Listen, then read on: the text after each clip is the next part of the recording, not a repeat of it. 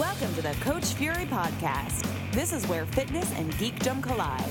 It's time to live long, be strong, and die mighty.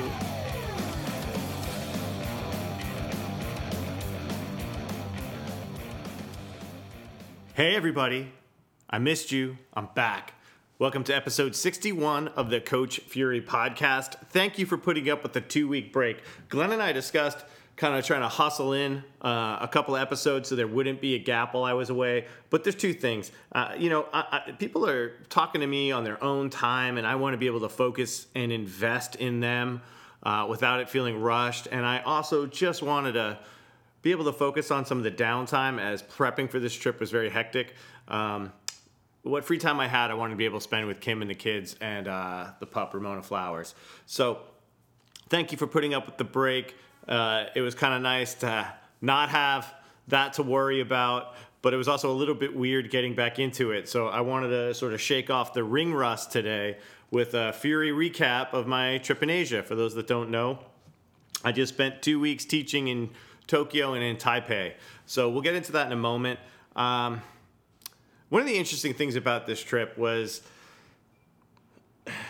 you know you start to get nostalgic in one way. Um, you miss everybody you get homesick um, and, and, i juggle that a lot you know? Like I, I, I, clearly i collect toys and comic books and movies and stuff. And then whenever i'm in japan uh, right near the places that i tend to stay is uh, zojoji temple. And there's something about when I go to a temple that sort of puts me in the now and relaxes me. My head actually becomes clear. Uh, it happens every year that I'm out there. I've always stayed near this temple. And this was the year while I was out there that I actually checked out more temples. And when I was in college studying for film, I also took a lot of Eastern philosophy courses. So on one end, I'm, I'm trying to be more mindful and present in the moment uh, and, and, and not trying to look too far ahead. But in the other, I'm a sucker for nostalgia and uh, the things that defined me. And I just got out of seeing a very nostalgia driven movie for me called Mid 90s by Jonah Hill. It's a, probably, I guess I could best describe it as the West Coast version of Kids, if you haven't seen Larry Clark's Kids. Uh, it's a decent movie. It's got some bright spots. I, I you know, I didn't love it, but uh, or I shouldn't say that I didn't love it. It didn't have the power that kids did. Kids did for me, but it's also because I'm from the New York scene, um, and uh, you know I was at the right age for that movie to hit me. So, uh, but it is definitely worth checking out. So I came out feeling a little nostalgic on that, and then as soon as my fel- so my cell phone service comes back on uh, after being in the theater, and I start seeing that Stan Lee had died, and I can remember a time before skateboarding. I can remember a time before Star Wars. I can remember um, a time before toys, really. Uh, but I can't remember a time before Marvel Comics in my life. Um, and those superheroes in particular, uh, the X Men and Spider Man, and you know, even if I wasn't reading the comics themselves, Iron Man was a big one for me, just the style of him. But Marvel Comics always really hit home for me, opened my imagination, made me feel like I fit in because Marvel Comics were the flawed people. Um, they were like you and me, and they had their issues, and they just tried to. Co- they were just trying to do good while coping in this world, and you know, I'm still bumming about it. And I didn't want to necessarily do an episode while I'm bumming because a lot of great stuff happened. But I, I just want to take a moment as somebody that has always been a comic book kid, is a Marvel guy, um, somebody that, you know, ended up working at the same comic book shop that I would go to when I was like, you know, after after college, I was working at the same comic book shop that I would go to from as young as I can remember, uh, Heroes World in Levittown, Long Island.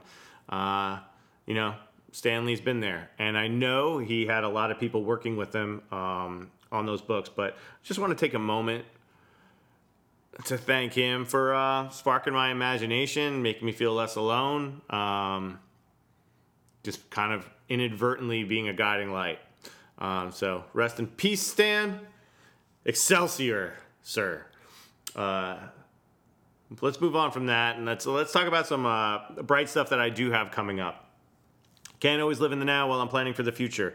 So, uh, a couple of courses popped up last minute before I was heading out. I'm going to be doing a four hour DVRT workshop in Greenpoint, Brooklyn at the Brooklyn Athletic Club, uh, Athletic Club on North Berry.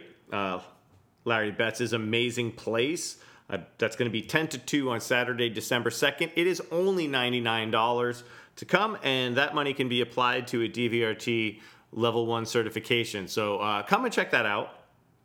And then on this is crazy on like the evening, late evening of December 16th, I'm flying out to Taiwan again to literally teach for three days and then fly home.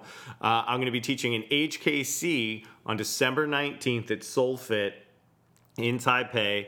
Uh, there are seven spots left for that. If any of my new Taiwan friends from this past week are there, come on out. Uh, then I'm following that up immediately with uh, an RKC on the 20th, on the 21st, and the 21st, and then flying out on the 22nd. So that's the last haul to get home in time for Christmas. And I'm super excited about it, and uh, kind of shockingly surprised at how well I can handle 14 to 20 hour travel days at this point. Um, that is something I never thought I'd be able to do. Uh, so I'm excited for that. And then when I come back, January 13th, Original Strength Pressing Reset hits Mark Fisher Fitness Bowery, and and that is filling up with awesome people. Uh, I just got the new actually attendee list so far, and lots of friends, lots of smart coaches, lots of good solid folks, and I look forward to meeting some people there as well. And I will say this: uh, I had the interesting experience of teaching three Original Strength courses uh, in two different languages in a five day window. And I'll talk about working with the translator a little bit further in, but it definitely sharpens the way you communicate. And I'm very excited to sort of take what I've learned and how I've been presenting this um, overseas and see how that comes across on the 13th. So, uh, come and check that out. I'm very excited to teach that one. I'm always excited to teach it, but this was a, a learning experience uh, working with awesome translators, uh, but also the unique experience of two of them were literally back to back of the same course. So learning, learning, learning. And then on March 2nd and 3rd, the RKC at Momentum Fitness. Congrats to Marco and his wife on their baby. Um, congrats, Marco. Stoked for you guys. And uh, that RKC is actually filling up and almost sold out. So that is December. Uh, sorry, that is March 2nd and 3rd. And then the following Sunday, we have an HKC kettlebell certification at Mark Fisher Fitness Bowery. And I got to tell you, going through RKCs, you can always tell who shines if they've gone through an HKC. Um, man, if it, I, I, don't know if, if you're not dialed in on your swing, your goblet squat, and your get up, I, I don't know if you should be considering an RKC. Um, so come and join us for that. I, I think it's such a valuable experience. I know it's the first course that I ever went to. It's where I learned to get lower back pain out of my swings, and it's also where I learned to do get ups because I'd only done like maybe one or two of them beforehand, um, really quickly coached by my friend Jose. So come and take the HKC. Uh, there is a bunch of stuff brewing past that, um, but I, I want to focus on those courses for right now. And yeah, so uh, I'm really looking forward to how the uh, 2019 schedule is shaping up. It looks like we'll be going back to Taiwan. It looks like we'll be going back to Tokyo. I know we're going to be doing some courses at Dustin Rippetoe's spot in Tulsa for uh, OS and for DVRT. And there's just a lot of cool stuff happening. So, uh, happy for everyone that could be a part of it and uh, grateful for that. So let's talk about Asia. Uh, I'm sure I'm going to skip some stuff, but so for those that haven't been following me on social media, what the hell is wrong with you? I'm ki- I'm kidding. Uh, but I flew to Japan uh, to teach the first RKC in Japan. And then the following weekend, I taught original strength and a two hour intro to Indian Club workshop that I not only sort of created, uh, but we also shot it for video. So uh, that's actually going to be an available product sold through Kineticos in, in Japan, which I'm very excited about.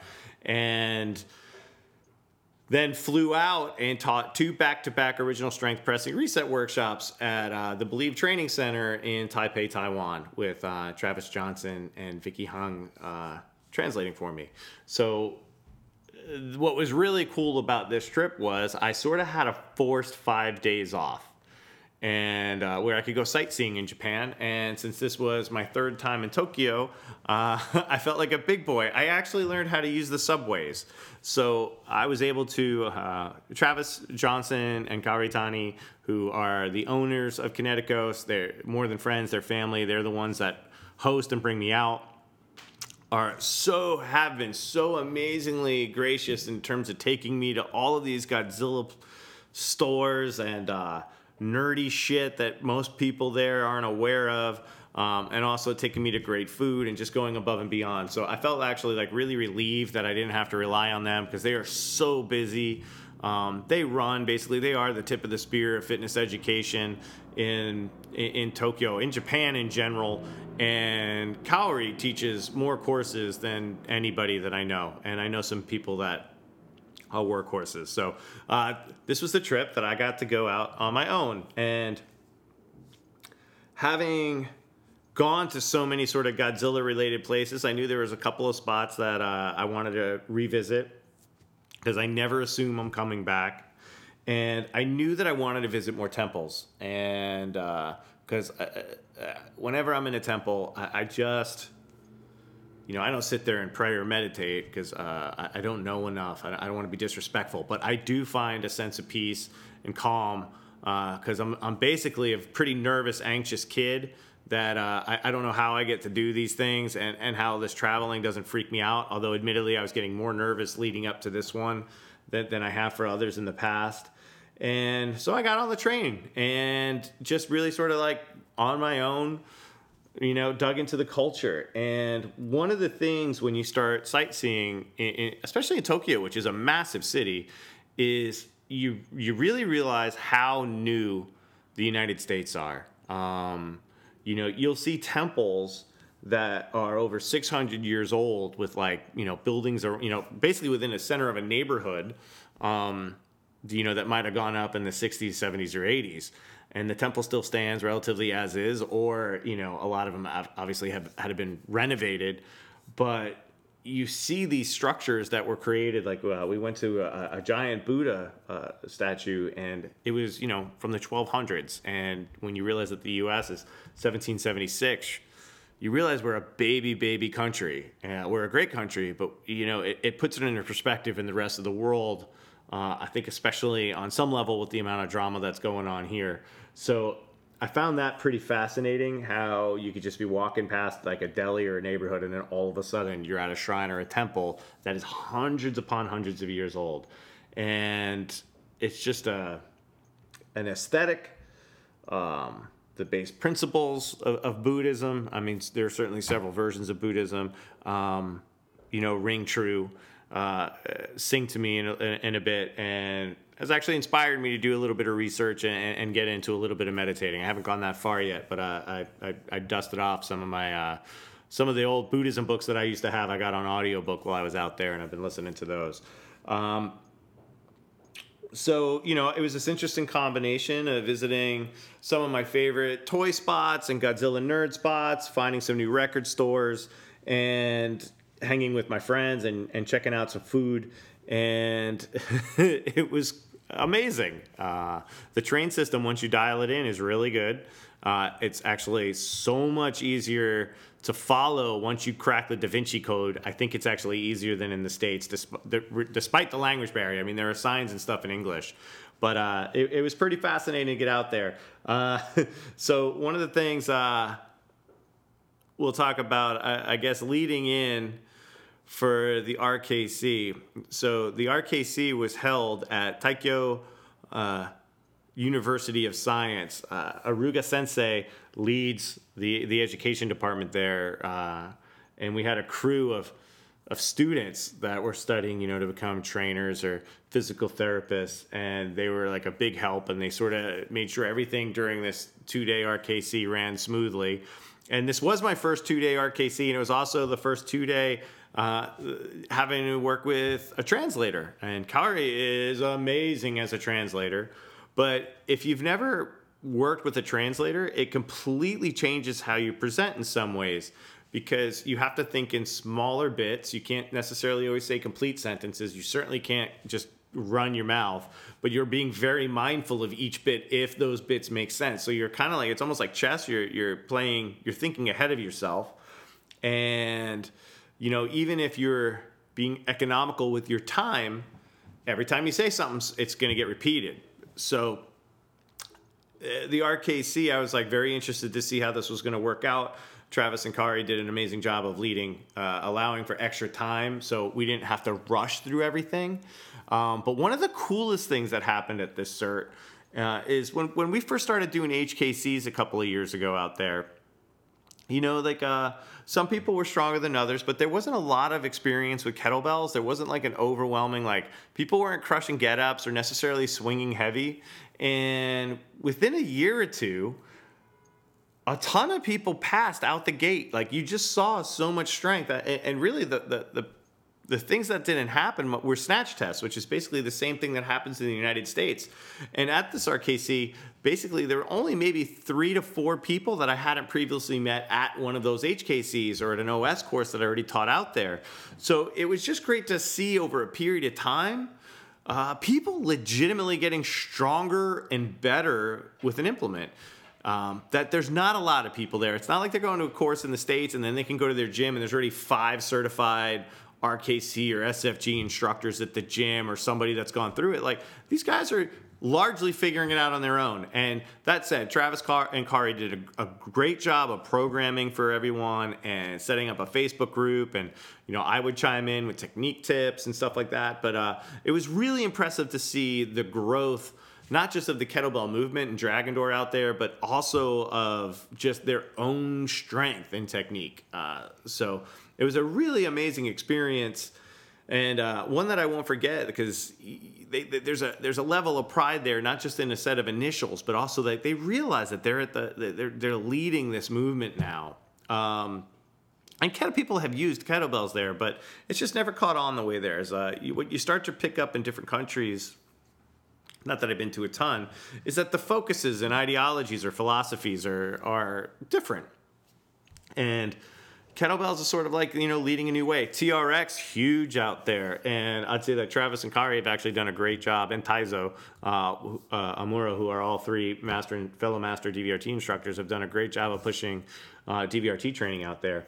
But the growth of kettlebells was awesome, and I was so impressed with everybody that did the RKC. And then after the RKC, I had five days basically um, to sightsee. Uh, I did as much as I could with my online training crew and checking checking in with classes. This was the first time that I got to go away on one of these work trips and and still have money coming in, uh, where I was actively working, but also uh, I have to say big thanks to Caitlin Lavelle and, and Victor Reyes for covering classes while I was out. So classes still ran at Fury Industries while I was in there. I, while I was out there, I didn't have to shut anything down, and uh, so I got to go to uh, one of the coolest places uh, is this town. And, and oh, I should also say, uh, though I, I, did visit Godzilla stores, I was primarily looking for my kids because this is the year that the kids have gotten into anime, uh, almost annoyingly so because they'll just like say like anime, you know, like it's Japanese cartoons, but like anime, anime, anime. So I went looking for gifts for the kids, and Akihabara is, is sort of the center of that of uh, the anime culture, the toy culture, video game culture in Japan. And there's a, a, wonderful store called Mandarake. There's a chain of Mandarakes, which started as sort of secondhand comic book shops or manga and uh, turned into secondhand, like all sorts of toys and, and dolls and cosplay stuff. Uh, they're quite wonderful shops.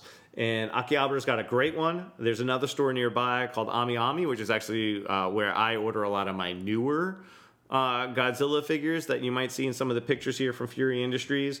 And it just so happened when I got there, there was a big Tam- Bandai Tam- Tamashii Nations uh, exhibit happening across the street from Ami Ami, so I got to see a bunch of the new toys coming out, and that stuff like Dragon Ball and Godzilla and Ultraman and, and Harry Potter and, and Marvel. Like they cover a lot of properties, and but man, like suddenly I'm trying to find you know stuff for my kids and they really love the show my hero academia. And unless they're expensive figures all i could find was like uh, the, the, the souvenir types that they have for kids are kind of uh, for lack of a better phrase lame. It was like coin purses uh, that's not a sexual reference. Uh, it was actually like coin purses or like little poster things um, or stickers or buttons. And it was just a little all over the place. And I wanted to like nail it for my kids. So uh, I struggled to find the proper gifts for a really long time and didn't actually bring that home until uh, sort of my last day in Tokyo. I, f- I figured out what I wanted to get for Sadie. Ben's pretty easy because he likes some more traditional Japanese toys like Beyblade and stuff that, that, that carry over here. Um, so the RKC crushed it. It was super cool. And I got to do a whole bunch of sightseeing. Uh, one of my favorite toy stores, I, I, I, always mispronounce this, is in Ginza, Hakuhinken Toy Park, I think is how you pronounce it. And I got a few things there. Uh, it's, you know, especially in a post not having a Toys R Us in the States, it's sort of the closest you can get to that out there. But it's also how we might have. Uh, WWE wrestling figures on a, on a whole wall of pegs. They'll have Ultraman figures, and they have wrestling stuff too. But they'll have Ultraman figures, and it's just cool to see common popularity on that. And uh, I tried to go to a couple of more historic bars. There's this Lupin Cafe in Ginza that apparently uh, a lot of famous Japanese writers used to drink at, but it was closed when I went there. Um, and just checked out some fish markets and, and again did more proper sightseeing than just looking at uh, Godzilla stores that sell toys. And I actually decided I did a ton of walking on this trip and walked to the Rainbow Bridge, which was probably about a two mile walk uh, from my hotel. And it got dark while I was walking, and I realized I don't know if this is safe or not, I've never, I've only felt scared in Japan once, and I'll talk about that in a little bit because uh, it relates to another story. But like you know, I still come into it with a Brooklyn, New York common sense, and I found myself uh, basically alone on a sidewalk, walking around a waterfront warehouse area, trying to get to this bridge. And, and eventually I finally was like, I'm going to take my headphones off. I'm going to be very mindful here. And, uh, you know, nothing happened. It was totally cool and I got to check out the Rainbow Bridge in Tokyo. Didn't get to go across it, I was running out of time. And so that was cool. And then the next day, uh, the whole Kineticos team, uh, Keisuke, Taizo, Travis, and Kaori, they took me to go to Kamakura, which is uh, a little bit more of a historic area. It's actually, they have surfing out there, but that's where there's a, a couple of massive temples, including um, the giant Buddha and this bamboo forest they took me to, and it was friggin' breathtaking and just such a nice way to hang out with them. Again, I, I can't thank Travis and Kaori enough for who they are and, and what they've done for me, but also Taizo now for three years in a row has been in the background, just continuing to grow as a coach and, and as a person, and I can see how Travis and Kaori can rely on him to take care of stuff. Keisuke, this was the first year that he was there that I met him, and same type of personality. Like Travis and I actually joke that like the work they put into their hiring practices is amazing. Uh, to the point where I don't think I joke that, and it's not a joke. I don't think Travis would actually hire me if I was coming out as a staff employee. So it was just really cool to get to hang out with the team and see some new areas in Japan and uh, go to a bunch of temples. And if you look at some of these pictures on my Facebook thing, you'll see this giant Buddha from, I want to say it was like 1215 it was made. And you're looking at it, and it, it, it's, it's iron and it's wrought iron and it's got gates and stuff. And you can go inside it, and it's from 1215. You're like, how the hell was all this happening? I don't know why you assume statues and brick structures being differently than stuff actually, you know, wrought out of iron or whatever it is. Uh, but it was just sort of breathtaking. And we saw a bunch of stuff, including a bunch of creepy spiders in the trees that actually legitimately gave me nightmares. Uh, and then one of the things I tried to do this trip, since I was going to be out so much, is you know those flights crush your body. There's just no way. I get up a lot. I press reset in the at, at, at the you know I move around at the gates before I go on, and uh, but uh, I wanted to work out, so I found Travis pointing me out to this little body weight area with a pull up bar and some stuff, and I started bringing Indian clubs, Indian clubs out and using those. So I got a few workouts in prior to that, and it just felt really good to move around, and it helped. And then went out on another little expedition at a temple hunt, and ended up at the temple that's the burial of where the 47 Ronin are buried, the 47 samurai, which is a famous story. I, I want to say Keanu Reeves might have been in the movie. Um, I'd have to look that up, but I'm not going to bother. But it, it, it's something that I had heard of, and then all of a sudden I was there. It was it was absolutely breathtaking to see.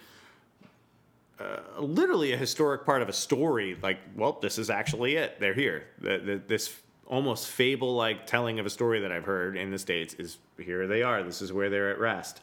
And later that day, I think it was the same day, uh, the one thing I'd asked Travis and Kaori to do in Tokyo specifically was I've always wanted to go to this place called the Robot Restaurant. And all I knew that it was some sort of like a stage show. I expected it to be wacky. I expected it to be cheesy. So Travis got us tickets and we went. And so to go to the robot restaurant, you have to pick up your tickets in one one storefront and then you wait in line and you go into the actual restaurant. So we're waiting out line for Travis to go get our tickets of this first location. And I hear somebody say, I think we're checked in. And I recognize the voice and I turn around and no shit, Mark Fisher and Sheena are right next to me. Completely like I knew he was coming to Tokyo. Uh, I had no idea we were going to overlap. And it just randomly turned out that we're both in Shinjuku. We're both going to the robot restaurant for the exact same uh, show times because you have to buy a specific show time. So uh, it was great to get to hang out with them and introduce them to Kaori and, and, and Travis. And man, you know, uh, I was afraid this robot thing was going to be like an overpriced piece of shit, but it was fucking awesome. Uh, I couldn't recommend it enough. I mean, the restaurant's a stretch, but it's a it's a pretty crazy robot light show music number story.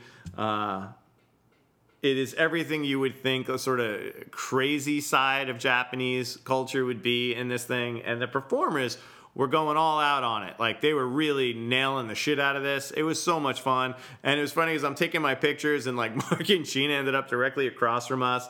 And, uh, it was just super cool. I couldn't believe it was it was there, and it was just rad to see Mark and Sheena and and, and get to share that together while we're out there.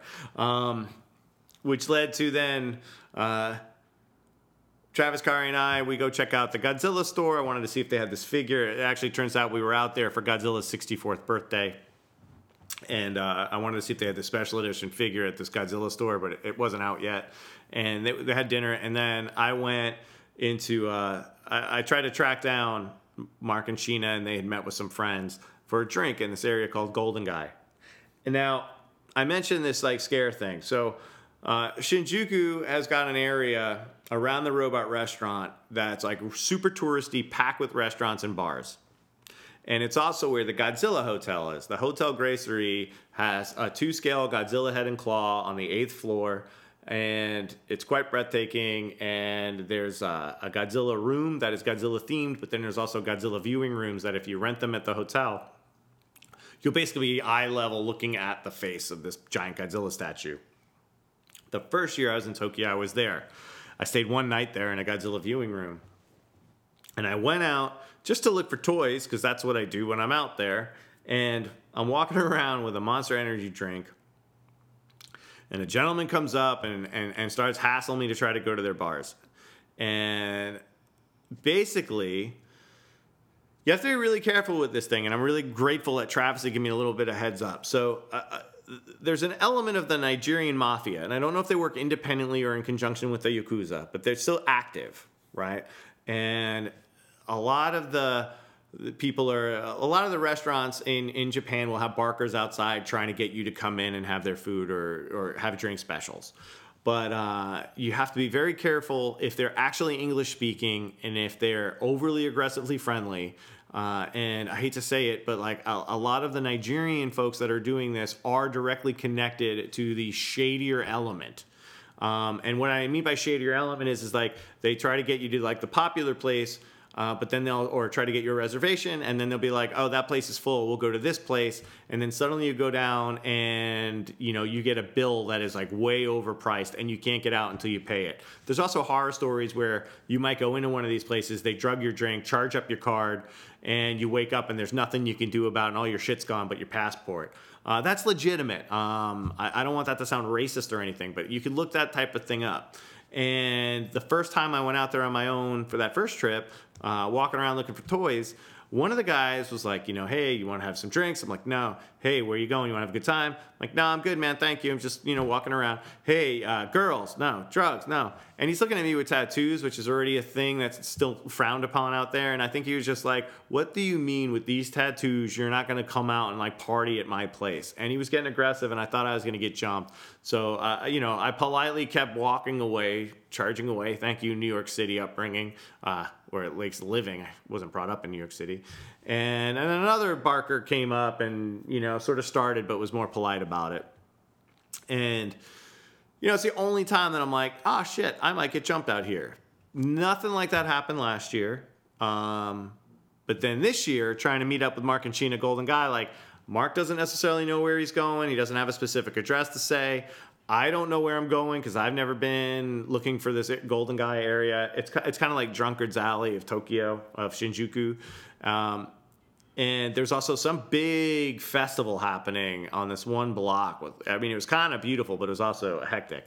And of course, like I'm alone on my phone, following a map a little bit, trying to be responsible about it. And man, aggressive barkers coming up trying to shake my hand, trying to guide me places, and I was just like, hell no, as politely as I can. And so that is the only time that I've actually been scared. And and scared in a way that I haven't really ever been in the city either. Um, because there is a legit thing about it. And I, I, later went to do a little bit of research on the old YouTubes, and apparently you, you do have to watch out for uh, if these people come up to you for any tourists that are come out there, the better English they speak, the more likely they're working for somebody that's going to do you harm. Uh, you know, traditionally, the nicer restaurants also, the gentlemen will come out and they will not be in any type of street clothes. They'll be well dressed Japanese people, and they'll, you know, probably in Japan, English isn't, it's not like you expect where everybody's not fluently talking English as well. Like it's a very Japanese dominant language. Uh, but you can there's signs and menus in English and stuff. So just be mindful of that if you go out there. I forget the name of the sub area they call this in Shinjuku, but like if you go to like the Godzilla Hotel, I mean it's right off the train. Um, that area it, it, it's sketchy, and so I was very grateful to meet up with Mark and some new friends and have a drink at this dive bar, which was right up my alley. Unfortunately, it wasn't too crowded and nobody had been smoking because uh, that's the other thing in Asia. Here's the thing. Here's the here's the thing with Japan. I shouldn't say Asia. Japan.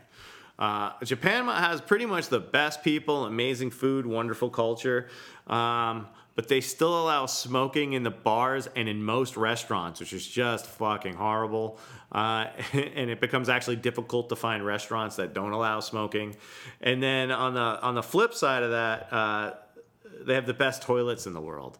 So uh, full on highly customizable bidets. It's wonderful. Uh, one of the greatest uh, moments is that excitement, nervousness when you're going to use the bidet for the first time in a toilet you haven't, and you're wondering like, what's the temperature and pressure going to be like when the spray hits your butthole? So. Uh, watch out for smoking in restaurants. Watch out for uh, you know these guys trying to bring you into bars in Shinjuku area. But everything else has been cool. Uh, so anyway, we did the robot restaurant, had drinks, and then the next day, Travis took me out to uh, th- th- there's a Toho Studios and a Toho Cinema in Hibiya, and which is near Ginza, not far from the hotel, and they. Uh, they created a, a, Shin Godzilla statue. Shin Godzilla is the 2016 version of Godzilla from Japan. So we got to check that out. And then uh, I made my way to the holy grounds of vintage Japanese toy collecting, and that would be uh, Nakano Broadway in Nakano, the Nakano Broadway Mall in Nakano, where it's basically like a three floor mall of all Japanese toy and anime culture. And it's also like an amazing history tour because they will have, you know, some of the toys in there are tens of thousands of dollars. They go back to the beginning of, of, of where these plastic toys started to come into. So I really had a blast. Again, I, I, I bought some stuff for Sadie there.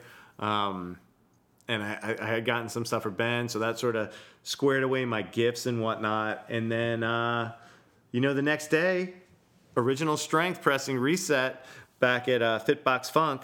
uh, Makoto's place, and Makoto, the owner of Fitbox, had brought me in Japan. They make these box sets. They're like a, they call them like a DVD magazine. So it's like a magazine height, but it's a cardboard box.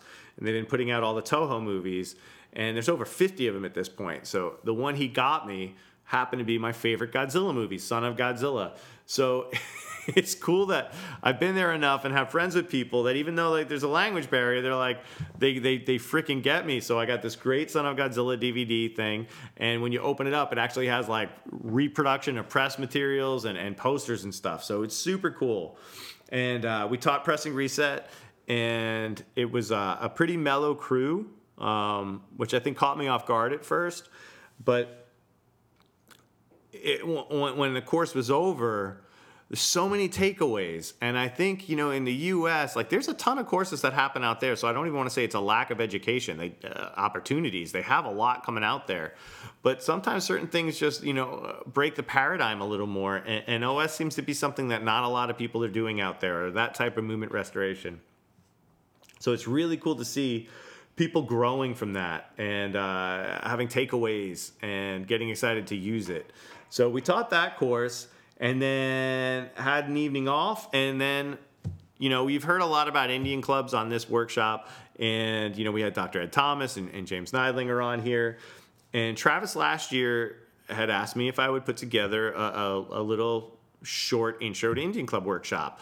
Because people are starting to hear about them but not know at all what they were. So we had a small group because we did it at Kineticos, which isn't a big space. It's an awesome spot though.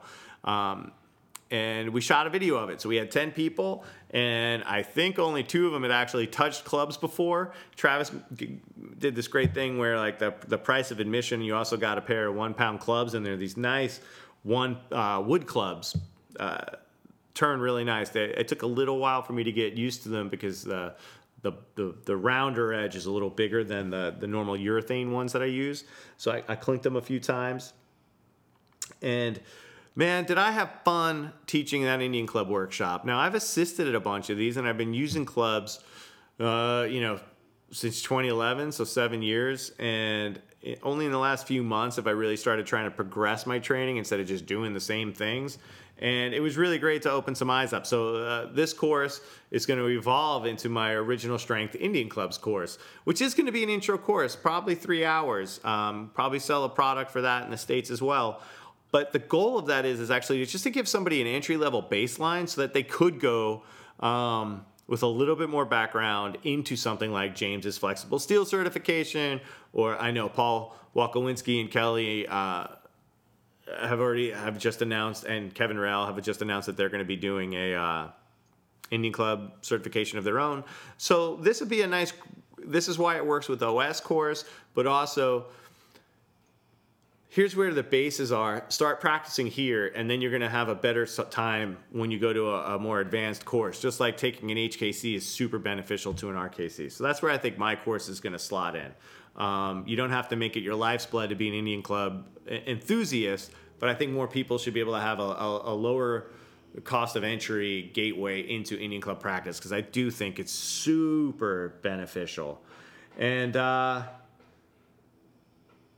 you know, got around to uh, a- after that Indian Club course. Basically, the next day, Travis and I flew out to teach two Indian Club press. Uh, sorry, two original strength pressing reset courses back to back in Taiwan.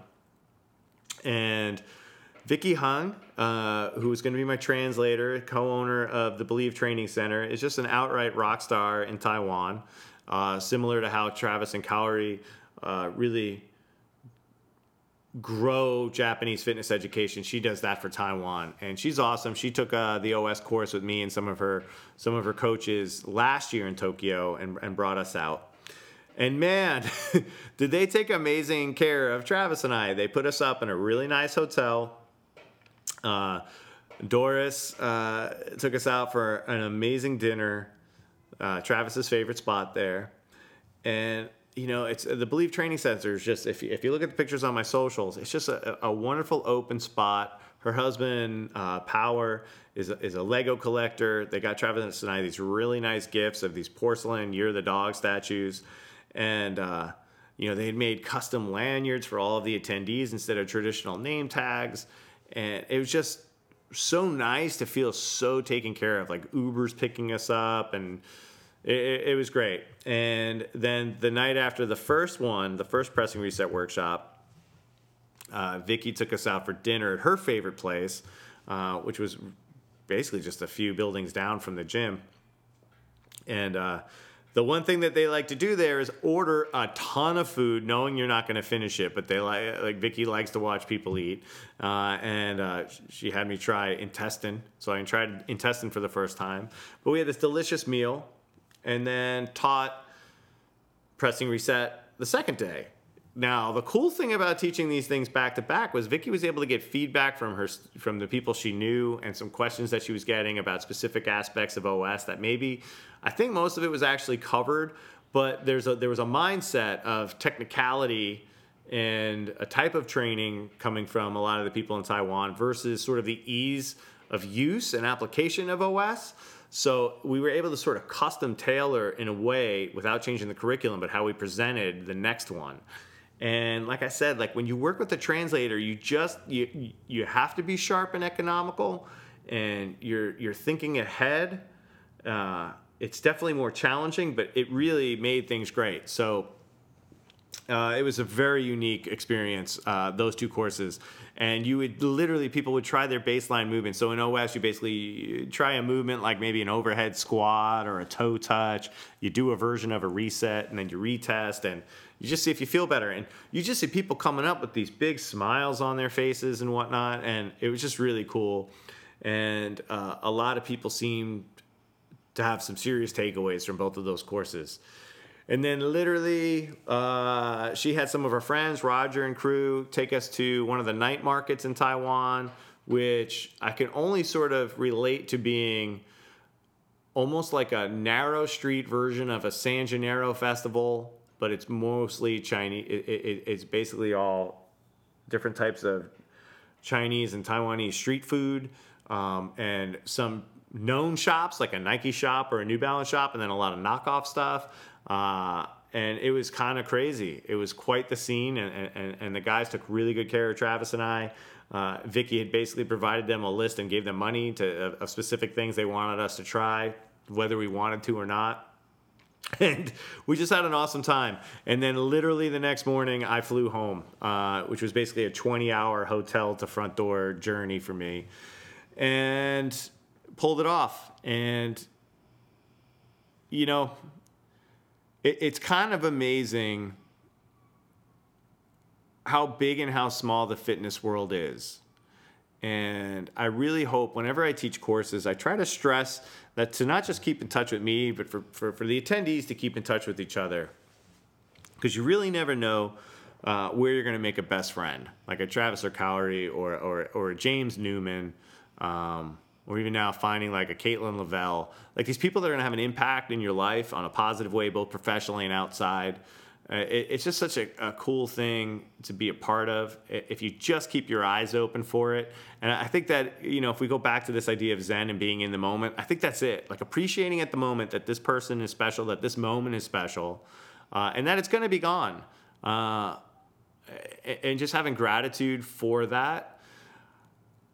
I'll say uh, I'm very surprised with myself how well I tend to travel and to teach in front of people because that's not, I was a super shy kid. I remember I won some poetry thing in grade school, maybe second grade, and, and, and I cried to my mom that I, I, I, was supposed to speak in front of the class and uh, the, the, the, whole school. And, and I cried and uh, said I wouldn't do it. And so somebody else read it. Um, and now I'm, you know, getting in front of groups. All of these courses were sold out. Um, so OS alone was about 95 total people in five days that, that, that we got to teach. Uh, it was also very cool to see Travis, you know, lead the room on some of these OS portions. Um, but but as I was saying, just allow yourself to grow. Don't accept like you can be aware of where your weak links are. Like I know emotionally and and, and psychologically where I struggle, um, and I try to get better at them. I try not to kill myself or beat myself up over it um, but allow yourself to grow. And uh,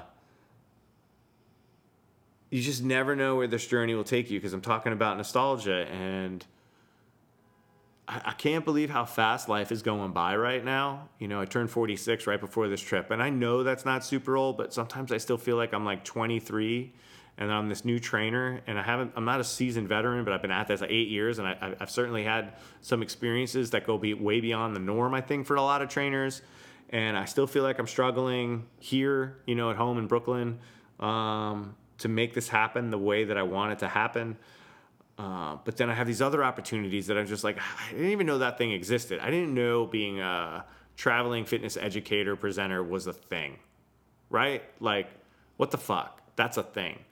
And I'm just so grateful for the opportunities. Um, it's really, and for the friends I meet.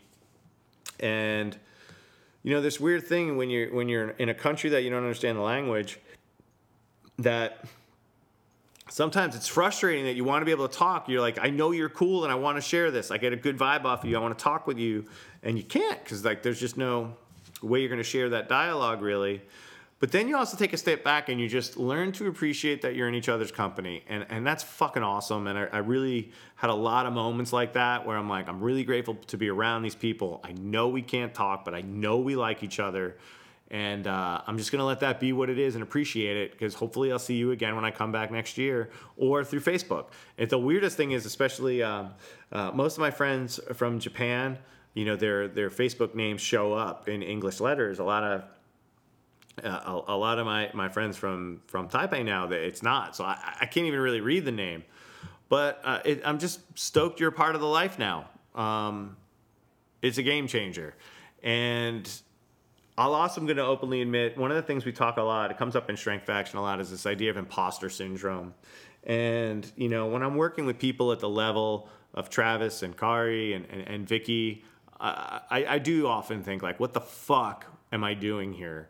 Um, but then you realize you deliver, and that's why you're doing there. So I'm just very grateful that sometimes in a similar way how I used to research for kettlebell certifications to make sure I was staying sharp that sometimes just working with coaches greater than you helps you sort of recertify that you you belong in a way unofficially um, you know iron sharpens iron and I'm really grateful for that and for their friendships uh, it, it really reinvigorated me coming home to make more shit happen at home um, with the Fury crew here in, in Brooklyn, and uh, I'm excited about what might come up.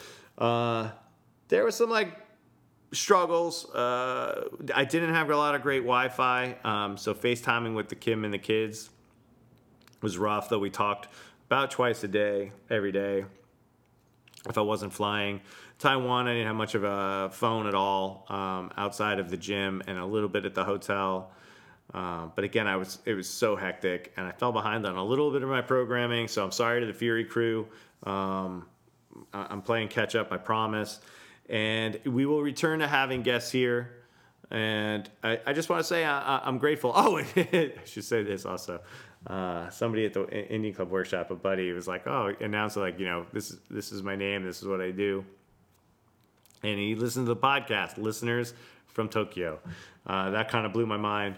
But anyway, I, I just want to say uh, thank you. Thank you for being a part of this journey. If you're listening to my voice, somehow you've connected with me.